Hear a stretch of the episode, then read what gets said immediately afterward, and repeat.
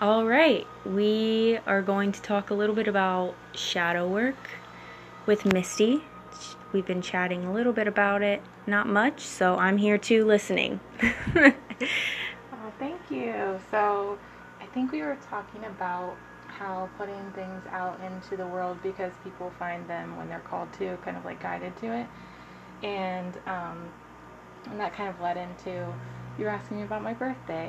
And I said it was probably one of the best birthdays I've had in a while. And it's an odd thing to say during a pandemic because I think a lot of people are struggling with things that they're losing. And so for the past few years, I've been struggling and deep into my like shadow work and working on like just really digging deep into what makes me react or think in all of my own habits and behaviors.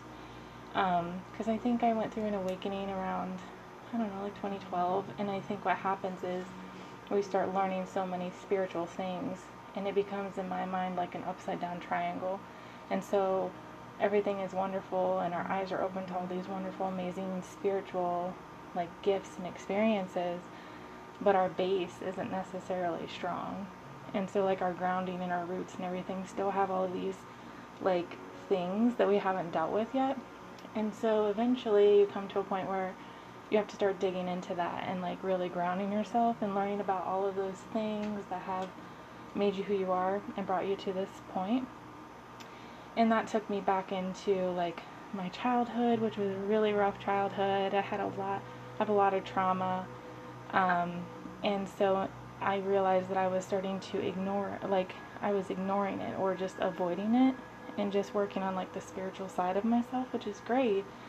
But again, we have some like unconscious like programs that we kind of run from when we have trauma.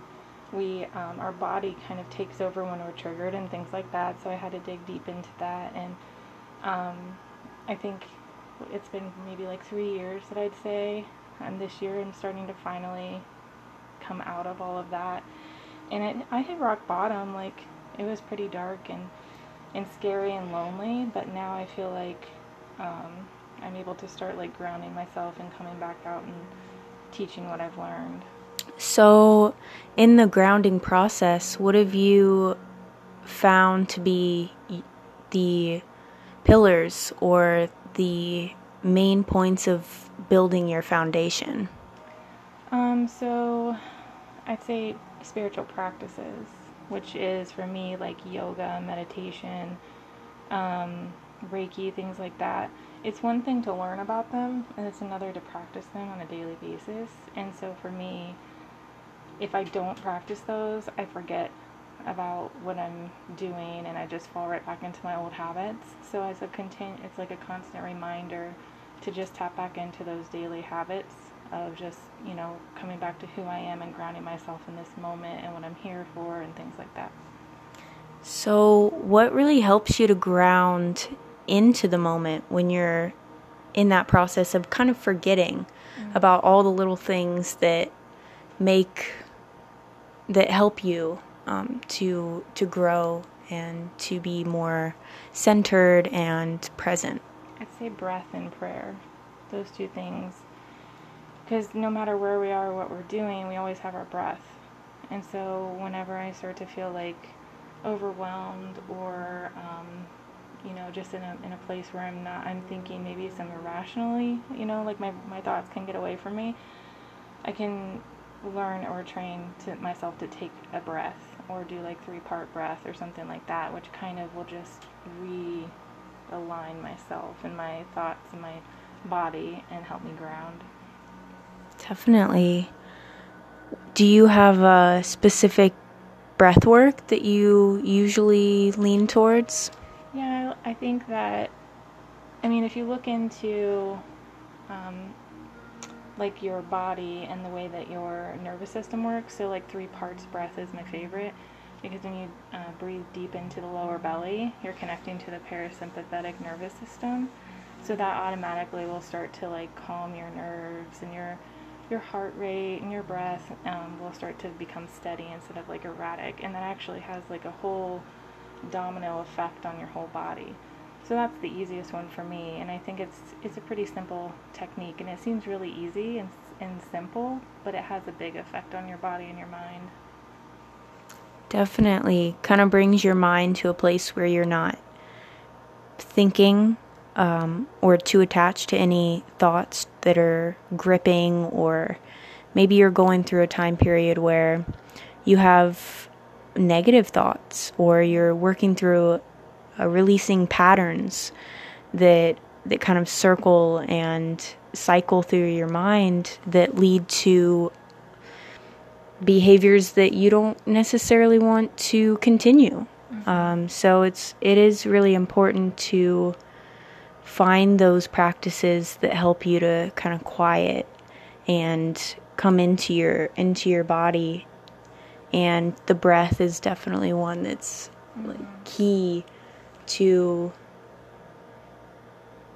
to getting there to yeah. that quiet to that quiet still place that we can all achieve if we just it doesn't even take a, a lot of effort really. No, it it's a natural process of breathing and just bringing your awareness to oh my breath is really shallow right now. Maybe i should breathe a little bit deeper or i'm holding a lot of stress and i'm holding my breath and maybe those are linked so maybe just releasing is a really good way to just kind of start to relax.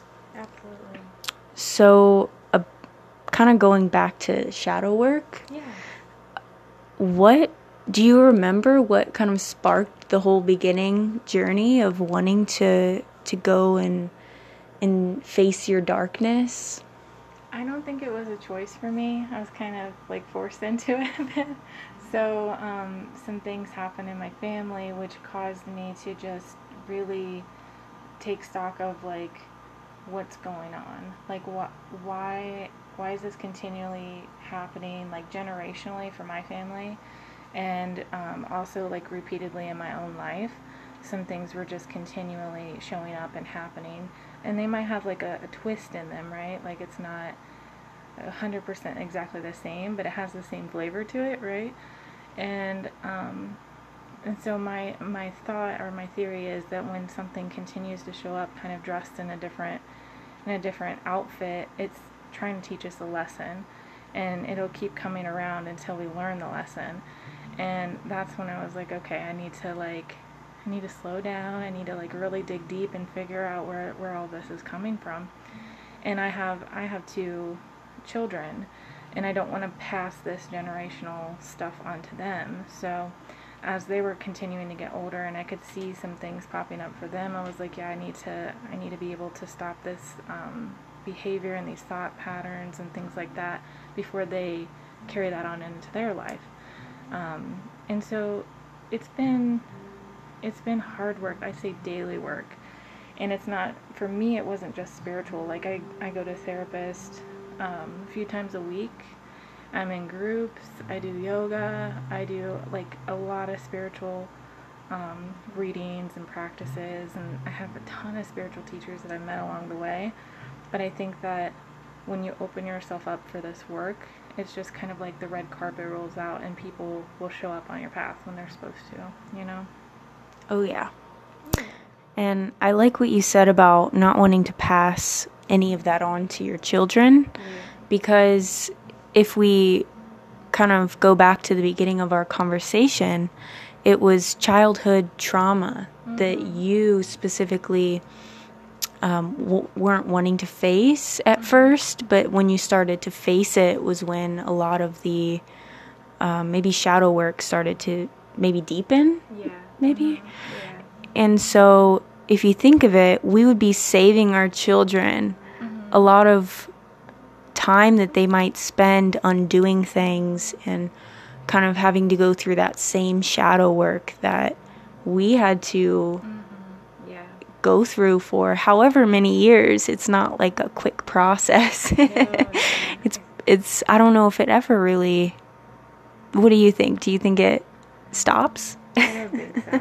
I think that I mean it's more about the journey than the destination, right? It's just the continual peeling away of layer after layer.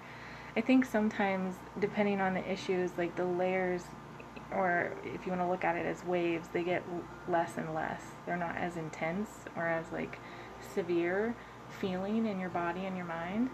Um, and maybe that one specific issue you can actually completely heal and it won't come back around again. But I feel like there's always something that we need to continue to learn or work on, or it just is the journey. Definitely. I sometimes think is there a solution that would kind of halt that continual cycle pattern, cycle pattern work, cycle pattern work? You know, I, I wonder if there's something that we're not maybe uh, utilizing or aware of or fully comprehending that might kind of end that that pattern that uh, most most people um, who are willing to face their darkness and face themselves and what's going on beneath the surface. Would maybe question that too? Like is there ever an end? Yeah. I mean there probably is. Maybe there is. I don't know. For me I am still very much in it, so it feels like a constant, a constant working um, to release or you know renew. Um, but I think that you're pro- like if we're not aware of a certain um, process or a, technique or something, then we wouldn't know. You know what I mean? But I think that it'll come about when it's supposed to, right? Like I think that we will learn about it um, in the perfect time. Definitely. And I have hope yeah. that there are things oh, yeah. out there. And I just kind of want to kind of wrap it up, um, our conversation here with celebrating something that you have specifically worked through that you're that you're now on the other side of and you can look back and say wow I know beyond a shadow of a doubt that I have released that. I've worked through that. I'm not going to face that anymore. Mm. Um, I would have to say probably suicide. I mean, I'm I was like in my darkest times, I just wanted to not be here anymore. And in my mind, I would say I just want to go home. Like I don't want to be here and I mean like my spiritual home right now, like my earthly home. Um, but I've come to a place where, in my mind, like I'm, I'm here for a reason. And so even though I have moments where I get back into those really low points, and some of those thought patterns come back, I'm able to like, you know, cut them out really quick because I'm like, no, like we're not going back there again. So, yeah. Well, that's beautiful. I think in some way we're all kind of looking for that home. Mm-hmm. We're seeking that home. Um, and maybe that home is found within each other. Mm-hmm. Maybe that home is found just within your own um, wholeness mm-hmm. within. Maybe that home is like you know the the possibilities are endless, but I can definitely relate to seeking a home mm-hmm and at times just being like the, I I want to return back to where I came from. Mm-hmm.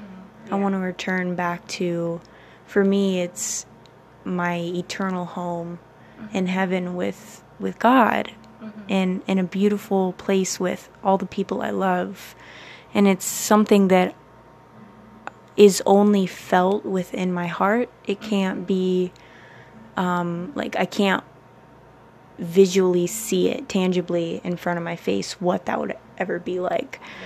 But I can definitely relate with the feeling of suicide and I'm glad that we can celebrate that you're moving forward and yeah, thank you for having this talk with me and if anyone's going through shadow work, maybe this will give you a a little peek into someone else's story. Thank you. Mm-hmm.